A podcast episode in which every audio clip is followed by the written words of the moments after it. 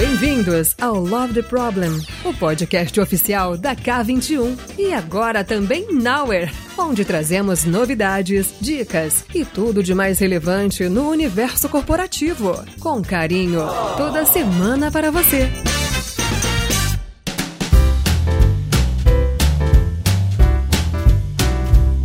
Galera, para abrir o mês de novembro, eu trouxe mulheres maravilhosas e especiais para o episódio de hoje. A gente vai falar sobre um monte de coisa, vamos descobrir aí no meio do caminho também, é, mas principalmente falar um pouquinho sobre liderança, mas mais do que isso, sobre como as convidadas que estão aqui chegaram nesse lugar de liderança e como que construíram esse caminho para chegar onde chegaram. Mas antes de eu começar já dando, já dando um monte de spoiler, eu vou pedir para as minhas convidadas maravilhosas se apresentarem e contarem um pouquinho uh, sobre elas. Vocês duas não são novas, Todo mundo já passou aqui por algum episódio. Naomi, inclusive, teve um Love the People sobre ela. Então eu recomendo, vou colocar nas referências na descrição do episódio para vocês ouvirem. Mas vamos ouvir? Vamos lá, Naomi, conta pra gente quem é a Naomi. Oi, gente. Então, sou a Naomi Oliveira. Eu sou agilista e sou educadora. Hoje eu trabalho um pouco diferente, né? Agilista falar hoje eu sou não sei o que de produto, não. Hoje eu trabalho no governo é, do estado, do Rio Grande do Sul, na Secretaria de Educação. Eu sou diretora de formação continuada, inovação e protagonismo. E também estou aí no time da Agilidade Preta, né? Na parte de estratégia e somando com essa galera maravilhosa, que eu tenho muito orgulho de fazer parte dessa comunidade. Muito bom. Gente, depois eu, eu, quero saber mais, tá? Dessa história, desse rolê aí do governo, educação continuada e tal, que eu fiquei. Hum, acho que eu gostei disso, quero saber mais. Mas antes de você falar mais sobre isso, por favor, Samira Tavares, para quem não está na face da terra, se apresente. Oi, galera, quanto tempo! Foi ontem que eu tive aqui, eu já estou morrendo de saudade. É, me chamo Samira Tavares, é, hoje eu sou consultora na Nauer, sou liderança dentro da Nauer também. E além disso, eu sou uma mulher preta, mãe da Amélia, que está nessa jornada de tecnologia já desde 2000 e algumas coisas, não vou revelar minha idade aqui. Amo estar no Love the Problem e só aprendo com a gente aqui. É muito bom, é o melhor lugar para se estar nesses podcasts da vida. Obrigada, Florzinha, pelo convite.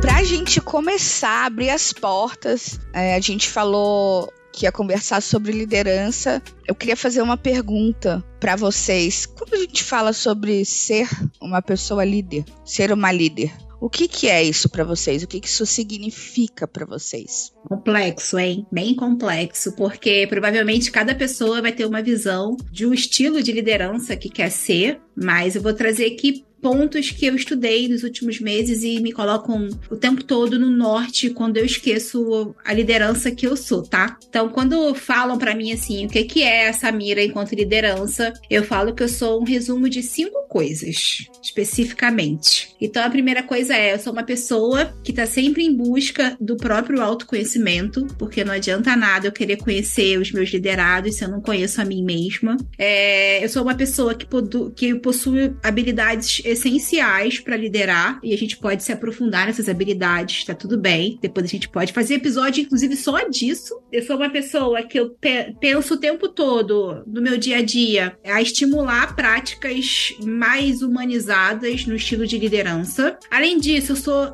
a louca dos resultados, assim. A louca dos resultados. Eu amo resultado e sou movida a resultado. Então, é aquele discurso de que, ai, quem é uma liderança humanizada, abraça a árvore. Não, isso não funciona comigo, gente. Quem meu time sabe que eu tô o tempo todo buscando por resultado. E além disso, o último pilar é a busca constante por evolução contínua. Eu tô o tempo todo buscando evoluir, aprender e conectar com outras pessoas, que é isso que me faz ser uma pessoa que está o tempo todo, né, conectado com os assuntos mais, mais modernos e tudo mais. Então, eu sou um resumo dessas cinco coisas. Básico, né? Eu sempre começo básico, assim, para começar. Tranquilinho, fácil. Achei assim. Como não, né? Como não? E você, Naomi? Depois eu quero falar um pouquinho sobre esses cinco pontos que você trouxe, Sami. Mas antes eu queria saber para Naomi o que, que ela enxerga, como ela se enxerga enquanto liderança e o que, que, que, que isso significa. Ah, então acho que para mim, acho que talvez eu vá voltar a falar mais a, de forma mais aprofundada sobre isso, mas a minha jornada enquanto liderança foi meio que que foi um chamado, assim, e não um chamado de, olha, você nasceu e será líder, mas acho que tem muito do da nossa jornada, assim, pessoas pretas, da, da pessoa não se ver nesse lugar, né? Das pessoas falarem, então, queria te contar um negócio, você já é líder já, dessa galera aqui. Então, comigo aconteceu um pouco assim, e eu sempre tive boas lideranças. E aí chegou o um momento que eu comecei a me questionar se eu tinha boas lideranças ou se eu sempre fui uma ótima funcionária. Então, para o ótimo funcionário, todo mundo é um bom líder, porque todo mundo vai gostar de um bom funcionário. Eu comecei a me fazer esses questionamentos e comecei a observar os pontos positivos das minhas lideranças, assim. E eu acho que, para mim, é, ser líder, eu, eu, levo muito isso, que não é que a pessoa é meio que um escudo, sabe, para a equipe. É uma pessoa que consegue manter aquele ambiente seguro para que as outras pessoas possam se desenvolver. Eu vejo muito líder assim. O líder é o que possibilita o desenvolvimento dos outros. Eu vejo muito isso. Assim, os líderes que eu mais admiro, é, sem puxar saquismo né, atual, mas são os que estão trabalhando, que eu escolhi vou estar com eles agora, são os que me possibilitam isso. E eu fico muito feliz também ao florescer da minha equipe. Então, acho que o líder é o que consegue proporcionar um ambiente propício para o desenvolvimento do, do seu time. Assim. Minha maior líder, que é minha mãe, ela fez isso. Então, acho que é um pouco a minha referência de, de liderança. Ai, que maravilhosa. Gostei dessa. Acho que eu nunca tinha parado para pensar nessa perspectiva da, da minha mãe. Mas é exatamente isso. Também vejo muito esse ponto. A Sami estava falando sobre os cinco pontos, e me corrija se eu estiver errada. Deixa eu ver aqui se eu conseguir absorver a maioria. A gente está falando de algumas competências técnicas, né, em si. A gente está falando sobre uma liderança humanizada, mas que não necessariamente, né, como é equivocadamente vista por algumas pessoas. A gente não está falando sobre ausência de resultados, muito pelo contrário. Então, tem aí mais um ponto que são os resultados me ajuda, que mais? Eu acho que eu falei três pontos. Autoconhecimento. O autoconhecimento, perfeito isso. E a evolução contínua, né? A busca por aprendizado e evolução contínua. Então é isso, gente. Anota aí que tem uma lista que vocês vão levar um tempão para conseguir dar um check aí, mas eu acho que o autoconhecimento, para mim, é um dos, dos principais. E Naomi falou muito sobre. Cara, você falou uma coisa que sobre quanto que eu tô sendo uma boa funcionária, né? E, ou o quanto que eu tô tendo bom pessoas que são boas uh, líderes. E quando você falou isso, me lembrou muito uma palestra que eu vi que falava exatamente isso, que não existia, né? Obviamente, né, gente? Salvo raras exceções, tem um autor que diz que não vou lembrar, vou procurar e coloco na referência, mas não existe um mau funcionário, né? Uma, uma pessoa que ela é uma, um mau funcionário. O que existe é de fato fato a falta de um ambiente fértil para que ela possa ser o, me o, melhor que ela pode ser, né? Isso foi uma coisa que me marcou muito porque eu percebi que eu tinha vivido isso. Eu tinha vivido ambientes que não eram férteis para eu me desenvolver e eu também tinha vivido em ambientes que eram muito férteis e eu de fato consegui me desenvolver. Então, quando você falou isso, não, me pegou muito para mim porque eu falei, cara, é exatamente sobre isso. E depois sobre a sua mãe, que eu falei, caramba, é isso, gente é isso, é uma liderança. Acho que a gente fica muito focada em buscar no lado profissional, né? entende que só existem pessoas líderes quando a gente fala sobre o ambiente corporativo e não é sobre isso. E isso me faz um pouco ir para uma próxima pergunta. Quando vocês, você, Naomi, principalmente que me trouxe esse ponto de ter vivido isso, sou uma boa funcionária, não sou é, a liderança fora do, do, do mundo corporativo, como que vocês entendem que a gente consegue superar estereótipos e alguns preconceitos que existem quando a gente fala sobre a nossa liderança. Ou melhor, né? Eu tô falando como consegue superar, porque eu, na minha humilde opinião, existe. Os, os, os obstáculos existem, né? Opinião não, na minha vivência. Mas assim, se vocês quiserem falar sobre existem ou não esses obstáculos e depois a gente falar sobre como superar também pode ser uma boa. Eu acho que existem sim é, muitos obstáculos é, quando a gente pensa nesse papel assim, de liderança. E são muitas variáveis, porque existe o perfil mesmo do líder propriamente dito, existe o perfil da equipe e existe o perfil do que vocês têm que fazer juntos. É, e isso é uma uma junção pode ser fatal e pode ser de sucesso. Então, eu acho que acho que tem da liderança também. Eu desde quando eu me coloquei nesse lugar, eu tento entender muito o que cada um pode agregar naquele trabalho. Eu acho que esse é um ponto muito importante. Eu pego muito meu próprio, minha própria referência. Eu sou formada em administração de empresas, né? E o que um administrador, vamos lá, faz, que todo mundo pensa, né? De ah, fazer um orçamento, de fazer. Isso eu não faço bem, gente eu sou péssima. Mas quando eu fui colocada em um ambiente onde eu poderia desenvolver mais, onde eu tenho mais habilidade, eu podia me desenvolver mais, eu consigo entregar bem. Então eu tento ver, assim, às vezes eu testo, tipo, ah, faz isso aqui, faz isso ali. Pô, nisso aqui a pessoa voou. Então eu consegui é, extrair bastante da minha equipe, é um bom ponto mas eu vou trazer um desafio meu do hoje. Meu maior desafio da liderança, ainda mais quando você pensa em organizações grandes, é que existem outras equipes que não são lideradas por você. E elas impactam o seu trabalho também. Então, esse hoje talvez seja o meu desafio, assim, de, de conseguir. Por isso que eu falei muito de proteger, né? o quanto eu consigo proteger o ambiente que eu criei para minha própria equipe e o quanto eu também consigo dialogar com essas outras lideranças, aprender com o que está dando certo com, né, com eles, é, ter um olhar de fora também, ver como eles enxergam a minha liderança também é um outro ponto. Eu acho que esse é o meu maior obstáculo, que eu ainda não tenho resposta, mas eu tenho me, me questionado muito nisso, assim, até por eu ser um agilista que não estou em um ambiente de agilidade, é um desafio, assim, que fala às vezes é taxado que é bagunçado, que é livre demais, que é uma coisa, que é outra. E outras têm, pô, não, é legal isso, sabe? Então a gente conseguir ouvir também, né, os feedbacks externos e como a gente consegue manter um, um clima e, uma, e um funcionamento estando em um ambiente em que cada um tem o seu jeito de liderar e tá tudo bem. Eu ia complementar, né, mas você falou isso muito bem, que além desses três aspectos, né, você enquanto liderança, é, o seu time enquanto pessoas, né, lideradas e a conexão dos dois, tem também a conexão da organização, né? A organização desse lugar de entidade que tem comportamentos diferentes na maioria das vezes daquilo que você enxerga enquanto a liderança que você quer ser. Então, tem esse complemento também, esse prisma que deixa essa equação ainda mais complexa, né? Nada, nada é fácil de se resolver. Muito bom esse ponto.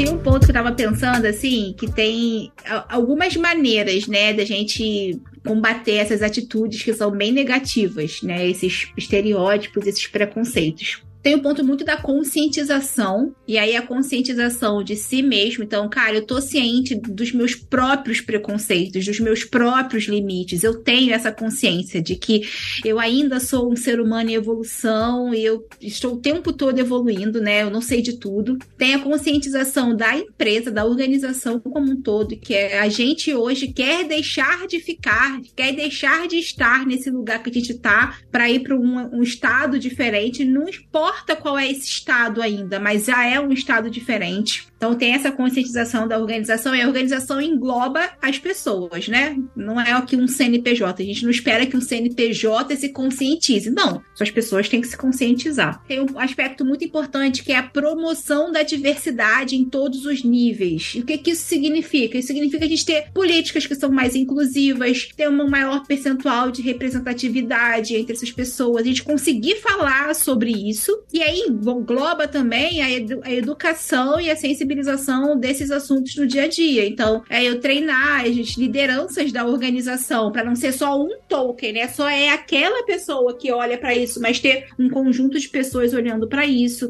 treinar as pessoas, ter campanhas de sensibilização, falar sobre o assunto e não botar o assunto debaixo do tapete, né? Ou então só falar naqueles meses. Tem o mês que trata de assuntos LGBTQIA+, tem o mês que trata de assunto de conscientização. É isso, é só nos meses tokens, mas não, a gente pode falar de, de assuntos todos os meses do ano e ter conscientizações trazendo todos os meses do ano, atrelado a esse discurso de ensinar as pessoas a se portar de uma forma diferente, porque senão fica só aquela empresa, né? Que chega no Dia Nacional da Mulher e dá uma lista de presente para mulher. É isso. História real, tá? Não é, não é baseado em fatos da minha cabeça só, não. Eu recebi uma lista de presentes pelo Dia Internacional da Mulher. Tem o um aspecto também de, da, da questão da empatia que a gente pode trazer. Enfim, tem vários aspectos que a gente pode trazer para cá como formas de quebrar esses estereótipos, esses estereótipos, esses preconceitos do dia a dia, mas não adianta fazer nenhum deles se a gente não trouxer a consciência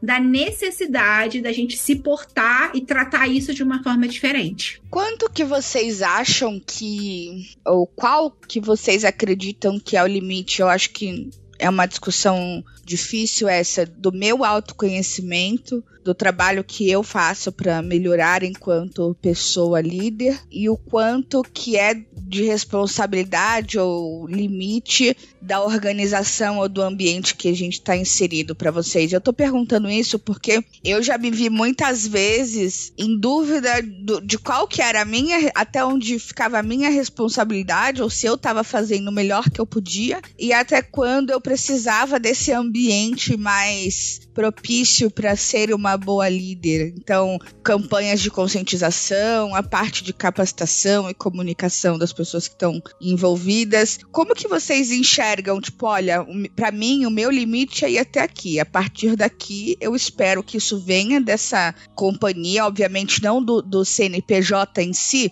porque é o que a Sam falou, a gente não pode esperar que o CNPJ faça isso, mas das pessoas que estão aí nesses lugares de liderança ou que tem poder para poder fazer essa mudança acontecer. Porque a gente está falando sobre cultura aqui, certo? A gente está falando sobre uma, uma frase que existe que eu acho que é muito real, que é, já falei isso até em um outro episódio, que é cultura é o pior comportamento aceitável dentro de um ambiente seja uma empresa, seja um time, seja lá o que for, na, no, no, tamanho que for. Então, quanto que é eu tô lá me esforçando para ser a melhor líder possível e conscientizar e me autoconhecer, ser inclusiva e trazer a diversidade, só que eu tô num ambiente onde isso não não tá rolando, né? Qual que é esse limite entre eu, pessoa líder, e a organização, essa entidade, quais são as responsabilidades de uma, de uma empresa, por exemplo, para fazer com que esse ambiente aconteça. Ai, não sei se eu consegui me explicar, mas é porque eu acho que rola muito uma autocobrança, né, de, de, de tentar, de precisar evoluir, de ser uma pessoa líder melhor, e ao mesmo tempo tem a responsabilidade de outros, outros atores aí no meio desse rolê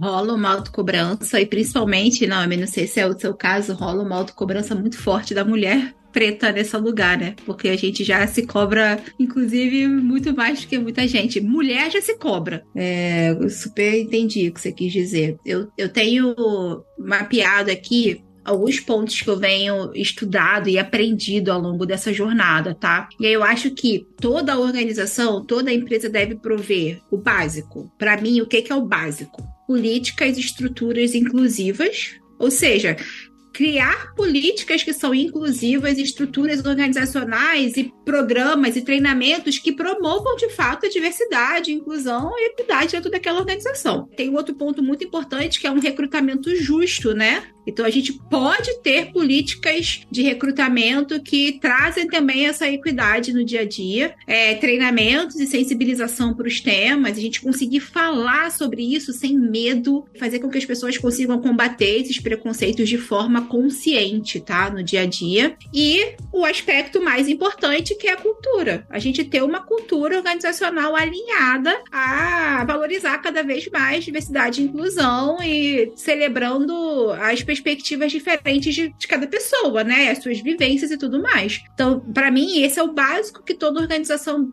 deveria prover no dia a dia. E o que que eu, enquanto liderança, já enxergo que é o meu papel puxar? Então, o meu papel é a gente promover ativamente, falar sempre sobre essa perspectiva de é, inclusão e diversidade no dia a dia. Como que eu faço isso? Liderando pelo exemplo, trazendo é, essas questões o tempo todo, falando sobre sistemas que são sensíveis, corrigindo, trazendo uma perspectiva diferente, criando um ambiente seguro para que todo mundo consiga falar sobre o tema. A gente também acho que vale a pena a gente defender essas políticas, essas práticas que as empresas promovem. Então, é o meu papel defender e tá, alinhar as minhas, as minhas ações no dia a dia adequadas a essas práticas das organizações, desenvolver o tempo todo as pessoas. Eu quero estar tá pensando o tempo todo como é que eu desenvolvo esses talentos para que eles consigam crescer cada vez mais dentro da organização. E aí, é, independente se são pessoas que olham para. são mulheres, que são negros, que são homens, isso não me interessa. Me interessa é o talento, é, é a capacidade que aquela pessoa tem de conseguir alcançar lugares cada vez maiores, falar o tempo todo sobre isso, então fomentar esse diálogo o aberto o tempo todo e buscar apoio, buscar apoio dessa conscientização que é contínua. Eu estar o tempo todo também evoluindo e quebrando os meus próprios preconceitos para eu conseguir instruir cada vez mais essas pessoas. É isso. Só isso, simples assim. Só isso tudo. Não, eu acho que para mim tava pensando assim, eu acho que hoje hoje eu já tô em um momento assim, talvez se eu de algum eu de muitos anos atrás talvez não não falaria essa frase, mas com o avançar hoje da minha carreira, eu, eu por exemplo, eu escolhi estar aqui no Rio Grande do Sul, né? Foi um, um lugar que eu falei, ó, de, das oportunidades que eu possa ter, eu quero estar aqui. E eu quero estar aqui enquanto líder. Então, acho que existe uma escolha de liderança, né? E eu acho que isso é uma coisa muito importante da gente falar, inclusive para pessoas pretas, porque como a gente já falou aqui, cara, pra gente estar tá numa posição de liderança, às vezes é a chance que a gente tem na nossa vida. É a primeira chance ou a chance que a gente tem na nossa vida e a gente não quer desperdiçar. E muitas vezes a gente não tem esse olhar para entender o que é melhor pra gente, pra nossa carreira e o que faz sentido ou não. Mesmo porque, né, eu, outro dia eu vi uma, uma, um questionamento de quantas pessoas negras herdeiras você conhece. Eu não conheço nenhuma. Eu preciso trabalhar, gente, para poder pagar minhas contas. Então eles também não tá nesse lugar de ficar escolhendo emprego. Mas eu acho que a gente consegue ter um olhar de entender, fui chamado para essa posição ou vou me candidatar a essa posição? Eu sou capaz de defender a organização com a qual estou inserida? Se você não é capaz de defender a organização que está inserida, como é que você vai liderar dentro dela? Se você não vai conseguir defender ela, sabe? Então, acho que também tem esse olhar de você olhar para a organização e falar: tá, aqui eu consigo. Você ser líder é você ser um dos representantes desta organização, independente do tipo de líder que você for ser. Então, ter esse olhar é muito importante. Quando eu escolhi estar aqui, também foi muito isso, assim, porque eu olhei para pra cá e tudo. Eu falei, pô, aqui sim, assim, eu, eu consigo, faz sentido para mim naquele momento. Eu acho que o líder parece que às vezes o líder é meio que um chamado. Não é um chamado, gente, é, também é uma escolha. É, você ser líder ou não. Eu acho que passa também por essa escolha de você observar o lugar, possa falar, tá, essa organização, ok, eu ser líder dessa organização. É, eu acho que esse é um ponto bem importante. E para mim, a liderança é um lugar, e isso eu vejo, né, sobre a minha própria liderança hoje, a pessoa que está na minha liderança. É o quanto eu me sinto confortável para levar questões para ele. Se é um líder que eu não consigo me comunicar com ele, que eu tenho medo de me aproximar desse líder. A sua equipe vai viver com medo, vocês vão viver aterrorizados, isso é uma coisa que espalha. Então, a mesma segurança que eu quero que a minha equipe tenha comigo, de vir falar comigo, qualquer tipo de situação, é a segurança que eu tenho em relação à minha liderança. Eu vejo muito a liderança num lugar de segurança mesmo, um lugar de aqui, você pode fazer o seu trabalho até aqui ou até ali, ou o que eu sei. Tem coisas que falam assim, aconteceu tal coisa. Eu falei, não, não aconteceu, porque ninguém me falou ainda, porque eu confio na minha liderança que isso não teria acontecido sem isso ter passado por mim. Então, acho que vai muito da confiança que você tem na sua liderança e se você é o topo da cadeia, é o quanto você acredita naquela organização que você está defendendo. Se não acredita, eu acho que a liderança ela morre ali. É, e isso é muito difícil, você virar para uma pessoa em preto e falar, ó, oh, será que faz sentido você ser líder nessa organização? Pô, mas eu vou perder meu emprego!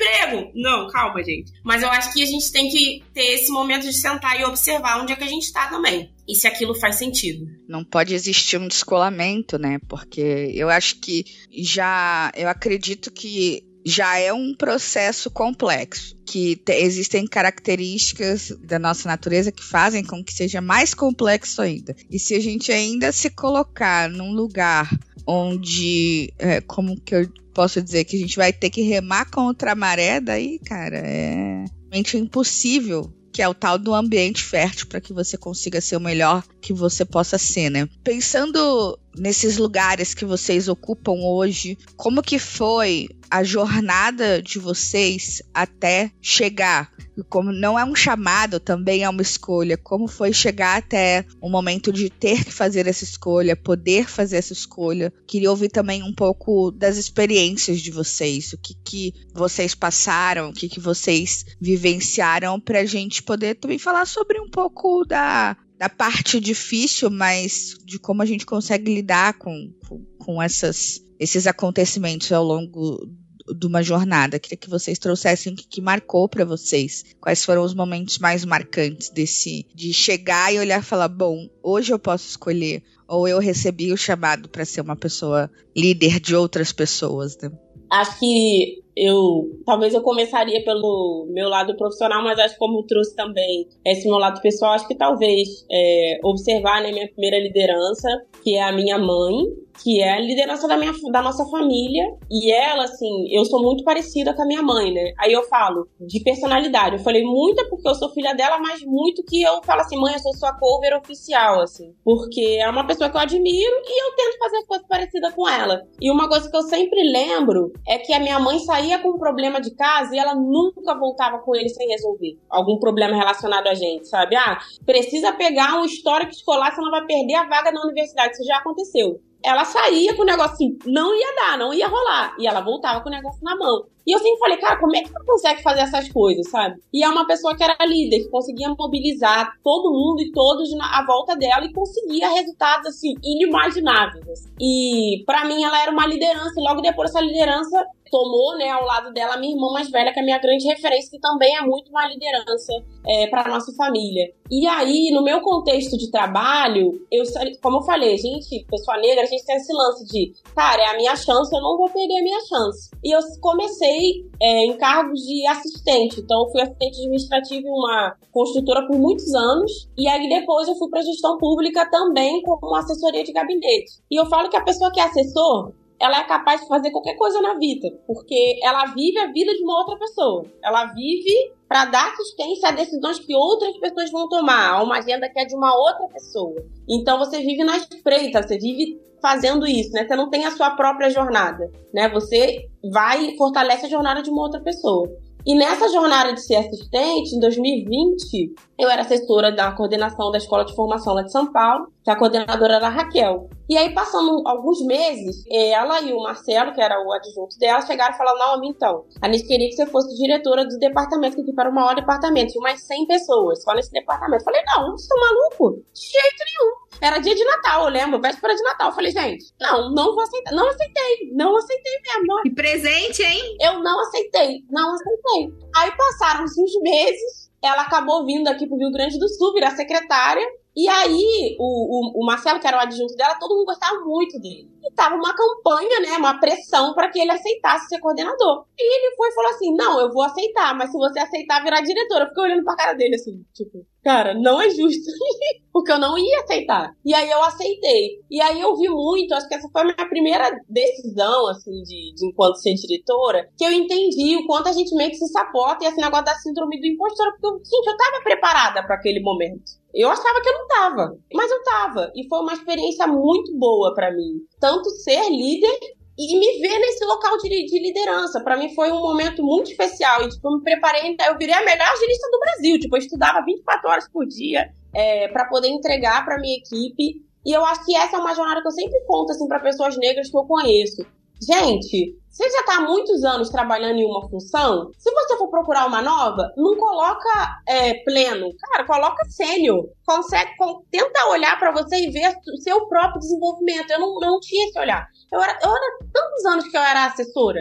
Eu achava que eu não podia ser diretora, sabe? O quanto eu acho que eu a minha jornada, como a minha jornada não vale, eu construí a minha própria jornada, só construía dos outros. Então, acho que para mim foi muito isso. E aí, esse meu líder, né, na época, ele teve que retornar pro estado dele natal por questões pessoais. E aí ele saindo para eu continuar na mesma organização que estava antes, para mim eu falei, pô, acho que eu acho que eu já sou líder o suficiente, que eu acho que eu não dá mais aqui. E aí foi realmente que eu vi, caramba, eu, eu sou líder mesmo, sabe? Esse é, esse é o meu lugar. E aí foi quando eu decidi vir para cá, para Rio Grande do Sul, para retornar a trabalhar com aquela né, primeira líder que deu esse primeiro despertar, né? Mas eu acho que não precisa uma terceira pessoa ver em você para você entender que você é líder. E eu falo isso diretamente para pessoas negras, assim, pra gente ter um olhar um pouco mais generoso para a nossa própria trajetória e o quanto a gente consegue observar que às vezes chegou o nosso momento e a gente tem que se colocar também. É necessário. Antes da Sami falar um pouquinho sobre a jornada dela, Naomi, o que, que você acha que foi crucial para você chegar nesse entendimento de eu não posso esperar ou eu não deveria esperar que terceiras pessoas me dissessem que eu tô pronta. Qual foi o, o clique aí? Eu entendi que você, quando já tomou a decisão, alguém precisou forçar, né, a barra um pouquinho, falou: se, se você não for, eu não vou. E aí você percebeu que estava preparada, mas dali para frente, hoje, o que que você acha que faz com que você se sinta seguro o suficiente para enxergar a líder que você é? Olha, eu acho que eu comecei a conseguir observar os resultados do meu trabalho, assim é, e principalmente o impacto na vida das pessoas que eu trabalho. Eu tenho muito isso, assim, o impacto na vida das pessoas que eu trabalho. O primeiro lugar que eu liderei era muita gente, muito mais gente que eu, do que eu lidero hoje. E pessoas de idades muito diferentes. E aí eu consegui manter aquelas pessoas motivadas e eu me lembro que eu falei, gente, parece que passa um anjinho aqui. Mas eu me lembro uma vez que ficou bem marcado, era um, um senhor bem, ele devia ter quase 70 anos ou 80 anos. E aí a gente tava na hora de sair, a gente tava com uma entrega muito insana. E ele foi, poxa, não, não posso falar com você rapidinho? Eu falei, pode. Olha, eu tava quase querendo sair da EFAP, mas aí mudaram as coisas aqui. Eu tô muito feliz de trabalhar aqui. Eu gosto muito das coisas que eu faço olha, você corre para lá e para cá, você deve estar muito cansada, mas não abandona a gente não. Eu falei, não, pode deixar. Pode deixar que eu não abandono, não. E eu ouvia muito as pessoas da minha, da minha equipe falando comigo. Até coisa ruim, sabe? Se sentindo a vontade para sentar e falar, pô, isso não está legal. Então, quando eu vi o ambiente que conseguir proporcionar e aprendendo e tentando aprender, para mim isso foi muito decisivo. Tipo, eu quero muito, tá? Eu, eu consigo agregar a vida de outras pessoas e a entrega, né? Eu trabalho com impacto direto, com educação pública. Então eu falei, cara, talvez no lugar de assessora hoje, o impacto que eu posso estar deixando de entregar é muito grande. Então, eu consegui olhar assim mais as minhas entregas que eram minhas, né? Eram minhas entregas, né? Não era é, o passo de uma outra pessoa, eram minhas entregas. Eu acho que talvez foi isso. Muito bom. Obrigada, Sami. Ai, minha jornada é complexa, gente. Como tudo na vida, né? Nada é uma linha retinha, bonita, com flores de campo, assim, sabe? Aqueles, aquelas paisagens que você vê de, da Europa, assim, aquelas flores, aquele corredor maravilhoso. Aí lá no final tá o seu cargo de liderança. Não, não é assim. Primeiro eu descobri a líder que eu não queria ser a pessoa que eu não queria ser. Então eu tive uma liderança, não vou abrir nomes aqui, porque, né, é passado, com o passado a gente não mexe, mas tive uma liderança numa empresa que eu trabalhei durante muito tempo. Eu era analista nessa empresa e essa liderança me explicou a pessoa, me ensinou a pessoa que eu não queria ser. E para mim a gota d'água foi o seguinte, vou contar o caos. Não vou contar o santo, mas vou contar o caos. Ela chegou para mim um dia e falou assim: "Samira, olha, eu tenho que dar uma advertência para uma pessoa aqui do nosso time. Você me ajuda a escrever essa advertência?" Assistência, esse e-mail, é um feedback, né? Aí eu, claro, claro que ajudo. Fiquei horas escrevendo esse e-mail. E para quem me conhece, gente, vou abrir aqui na internet uma coisa que me martirizo muito. Eu não sou muito boa de português. Então, assim, quem me conhece sabe que eu sempre pergunto, peço ajuda, tipo, lê para mim, vê se tá fazendo sentido, porque eu não sou muito boa. Aí eu pedi pro pessoal, meu, meu marido, falei, meu marido, cara, lê aqui para mim, vê se tá fazendo sentido esse e-mail, se tá com erro de português. Que é um negócio, pá, meu marido leu o e-mail, tava tudo fazendo sentido. Aí eu mandei para essa liderança. Falei assim: ó, segue o e-mail, vê aí o que, que você acha, amanhã a gente conversa. Aí no dia seguinte, cuidado pra vocês não caírem da cadeira, tá? Quando eu cheguei, ela deu um forward do meu e-mail para mim mesma e falou: Samira, esse é seu feedback. É, gente, eu sei, eu deixei um silêncio aqui para vocês ficarem chocados comigo. Então, essa pessoa, com esse, esse tipo de atitude, liderando pessoas dentro dessa organização, me ensinou a liderança que eu não queria ser. E aí eu fui começar a procurar a liderança que eu queria ser, porque eu tava muito incomodada, tipo, não é possível que esse tipo de liderança que tava ao meu redor era a liderança que era normal. Cara, eu nunca ia poder crescer na vida, eu nunca ia poder liderar nada, porque eu odiava aquilo ao meu redor. Foi aonde eu conheci agilidade, conheci o management 3.0, conheci formas diferentes de você olhar para a liderança de pessoas e de organizações com aspecto mais humanizado e tudo mais. Tá, eu não era nem perto de ser a líder que eu sou hoje em dia, mas por conta desses comportamentos dessa pessoa, eu comecei a desenvolver habilidades de liderança com as pessoas do meu dia a dia. E aí, com o tempo, eu comecei a adquirir trabalho que essa pessoa não fazia. E essa pessoa saiu da empresa, eu acabei assumindo a função e fui crescendo enquanto liderança. E entendi que liderança, como a gente já falou, não é um chamado. Você não. Ai, sabe aquela frase que, nossa, essa criança aqui é uma líder nata? Gente, isso não existe, tá? Liderança é uma habilidade, como saber ler e escrever, que a gente desenvolve com técnicas e aprendizados do nosso dia a dia. Não existe esse negócio de essa pessoa é uma líder nata. Não, ela tem uma capacidade maior, talvez, de resolver problemas mais complexos, mas não significa que é uma líder nata. Então, foi assim que eu comecei a liderar pessoas. Tomei muito cavaco no meio do caminho, porque fiz muita besteira, errei muito, chorei muito, desisti. Tive uma síndrome de burnout no meio do caminho, desisti de liderar pessoas, pedi demissão. Fiquei três anos da minha vida só fotografando paisagem e casamento.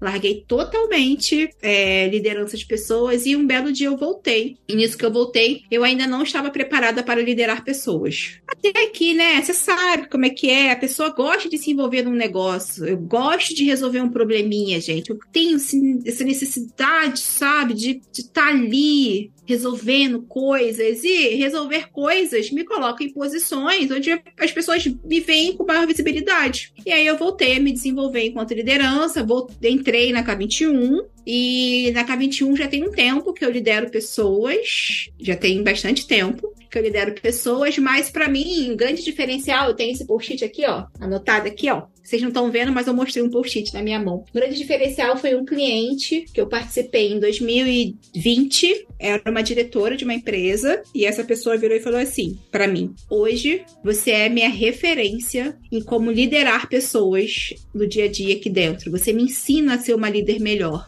E aí, nesse momento, eu falei: caraca, eu cheguei no patamar que eu queria. Tipo, já consigo ensinar as pessoas a serem diferentes no dia a dia. Eu já posso fazer isso para viver. Olha que legal. E desde então, eu venho lutado bastante contra a síndrome do impostor.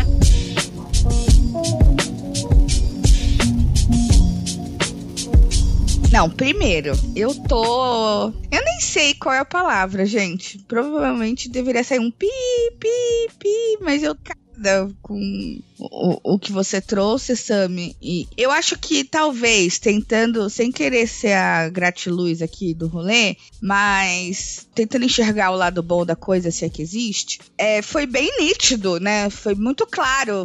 Assim, não restou a menor dúvida que aquilo você não queria, aquele tipo de líder você não queria ser, né? Então eu acho que a gente, eu acredito que nós tivemos dois bons exemplos e, e contrapontos aqui do, do que a gente não quer ser de ter clareza do, da, da, liderança que a gente não quer ser e ter clareza da liderança que a gente quer ser, de que a gente vê que funciona e percebe que causa impacto na nossa vida e na vida das pessoas que estão no entorno, né? Primeiro, é, muito obrigada pelo relato das duas, foi muito incrível. Infelizmente, a gente tá chegando perto de, de terminar o primeiro episódio da primeira, te da primeira temporada aqui, porque nós vamos ter muitos outros, com certeza. E eu queria aproveitar esse momento para perguntar para vocês. Eu já consegui anotar várias coisas sobre coisas bem acionáveis, né? De, de conseguir evoluir, buscar evolução para em algum dia chegar nesse lugar de liderança, como competências técnicas e habilidades a serem desenvolvidas, a melhoria contínua, o foco nos resultados. Tem, tem uma listinha que acho que a gente que está ouvindo vocês duas falarem conseguiu pegar bastante coisa. Mas eu ainda queria mais, queria apertar, espremer um pouco mais. Eu queria que vocês trouxessem, se vocês Porque com certeza tem gente ouvindo aqui esse episódio e tá nesse lugar da síndrome do impostor, de não entender se tá pronto ou não para ocupar esse lugar, ou de saber que quer ocupar esse lugar e ainda tá tentando encontrar qual que é o caminho que precisa seguir. Que conselhos, eu não sei se a palavra é conselho, mas o que, que vocês diriam para essas pessoas que estão nesse lugar, caminhando para uma posição de liderança ou é, querendo estar numa posição de liderança. Como a Naomi, a Naomi falou ao longo do episódio, ah, principalmente eu falo isso para as pessoas pretas, elas podem, elas têm, elas conseguem estar nesse lugar num, num, aspecto mais geral, ou se vocês quiserem de fato direcionar, o que, que vocês diriam para algumas pessoas que estão ouvindo a gente, estão nessa jornada também? Cara, eu acho que eu falaria para a pessoa se conhecer, assim, mais do que conhecer qual é a profissão que está dando mais emprego no momento, é, conhecer no que você faz bem, no que você gosta de fazer, no que você se saiu melhor e se aprofunde nisso. Eu entendi que existia agilidade, vi que existia agilidade quando eu parei e olhei para isso para o que eu fazia melhor, o que eu me sentia mais à vontade fazendo. E aí eu me aprofundei nisso e eu consegui efetivamente me desenvolver. E aí tá elegível para essas oportunidades ou criar essas próprias oportunidades também. Então, acho que é muito o exercício da gente se conhecer. Puxando a sardinha aqui para minha área, né, da educação, hoje na Base Nacional Comum Curricular, a gente tem um projeto de vida, que é uma coisa que é super latente, né? Que o estudante hoje tem uma, um componente, né, uma disciplina é, na escola onde ele fala um pouco como o que, que ele quer para a vida dele, né? No aspecto social, profissional,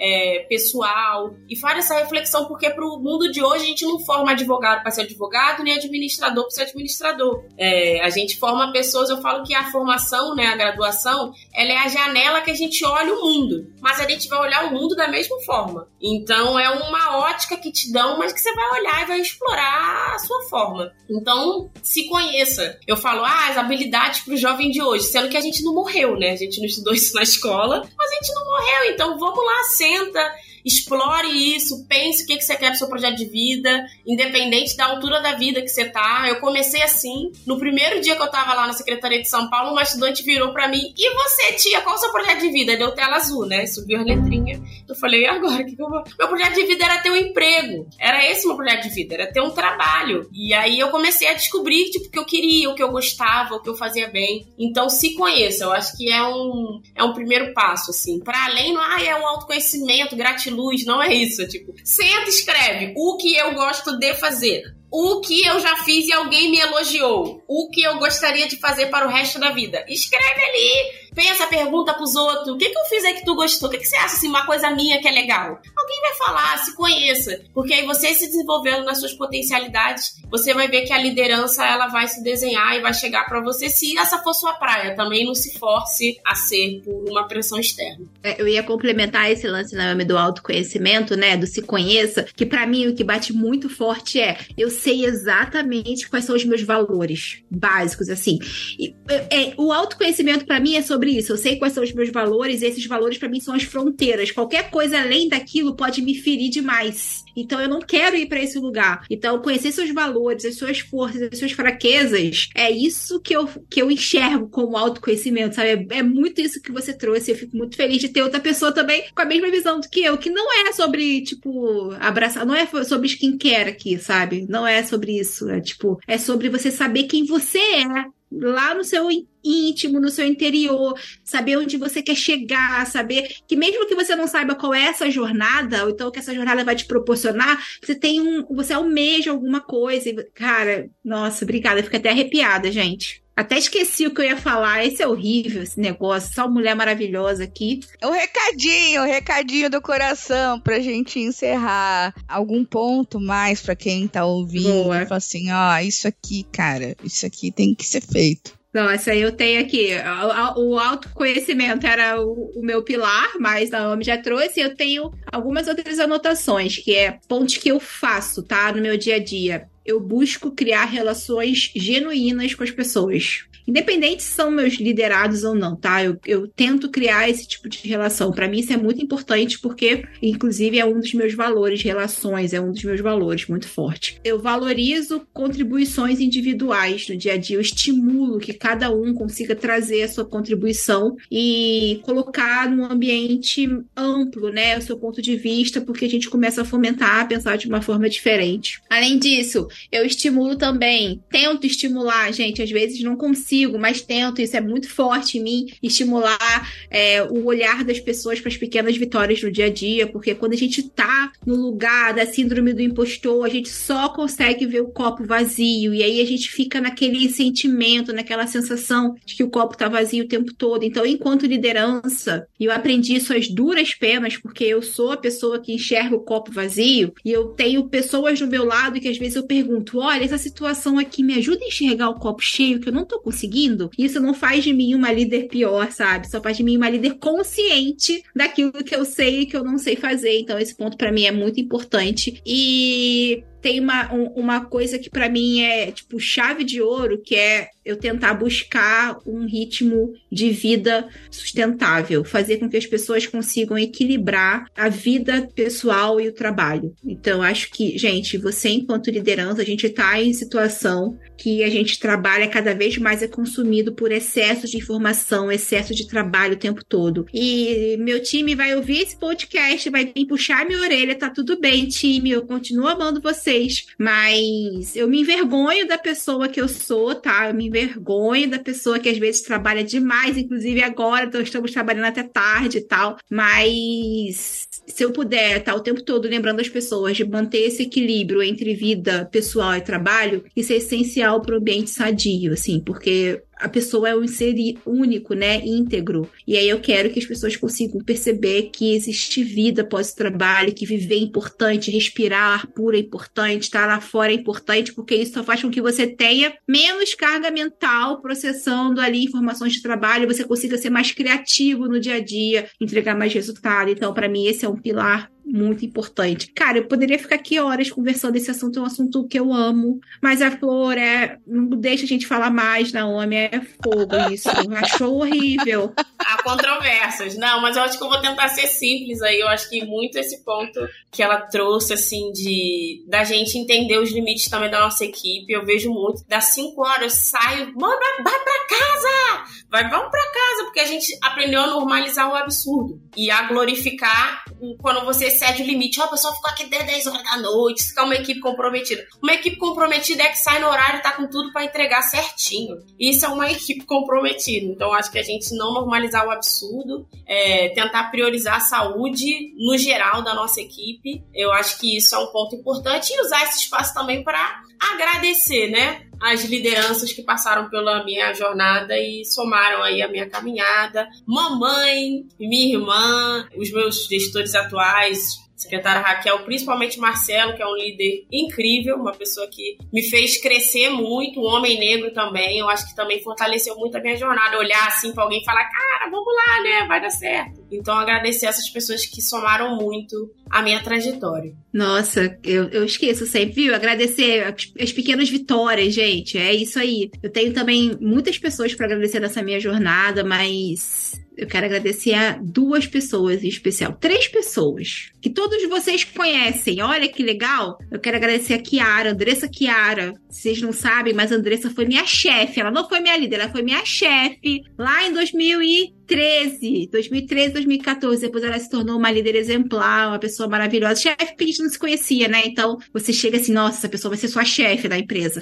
Uma líder maravilhosa. Eu quero agradecer demais o Avelar. Avelar Leão, meu amigo, meu, meu mentor, me ajudou em vários aspectos da minha vida. E quero agradecer a Rafael Montenegro, meu líder atual, Tiwi, que constantemente me traz perspectivas diferentes para resolver problemas complexos e tal, o tempo todo evoluindo. A Nauer, enquanto organização, evoluindo as pessoas enquanto organização. Então, é, é assim, de todas as pessoas que eu pudesse falar, essas três pessoas hoje são exemplos de liderança. Tem outros, tem Danilo, tem Lula, tem muita gente que eu queria falar, mas temos pouco tempo. Ai, meu Deus, sintam-se todos beijados abraçados e agradecidos por fazer de mim e me ajudar a ser a pessoa que eu sou hoje. Ai, vou chorar. Ai, não, não porque eu também vou chorar, porque eu tô muito emotiva e eu também tenho pessoas incríveis para agradecer, né? Eu nem era, tipo, ai, o que, que essa mulher tá falando, é host? Você que tem que falar para as outras pessoas agradecerem e tal. Mas eu vou agradecer também, principalmente a minha líder atual, que é a Rafa, a Rafinha, que fez, tem feito toda a diferença, juro. Eu acho que ela, eu falei para ela esses dias, você pegou um caquinho, vários caquinhos e você tá transformando, voltando, colocar no lugar e colar. Então, e todas as mulheres mulheres, porque por incrível que pareça, eu tive uma, um líder homem que foi, que foi muito foda e que fez toda a diferença, diferença na minha jornada, mas todas as outras pessoas eram mulheres maravilhosas e eu tenho muito orgulho de falar isso porque eu lembro desde o meu primeiro estágio que aquela mulher harmônica fez toda a diferença na minha vida, mas enfim, agradeço a todos vocês também. Vou entrar no mood do agradecimento e agradecer essas duas maravilhosas que toparam esse papo. Vamos abrir o mês de novembro brilhantemente bem. Muito obrigada, muito obrigada pelo compartilhamento, muito obrigada pelo coração aberto e por mais trocas genuínas daqui para fora também. Muito obrigada, gente. E vocês que estão ouvindo a gente, eu espero que vocês tenham gostado. Eu quero que vocês falem sobre esse episódio lá na comunidade. Em que momento que vocês estão?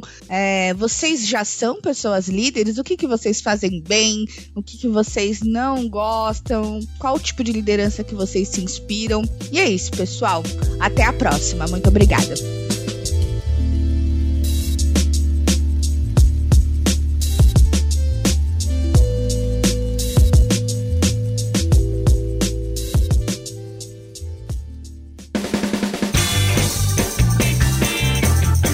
Foi mais um episódio do Love the Problem, o podcast oficial da K21 e da Nowhere. Se você curtiu, compartilhe. Inscreva-se no seu agregador de podcast favoritos e espalhe conhecimento por aí. Procure por Love the Problem nas redes sociais e deixe seu comentário ou sugestões. Até o próximo!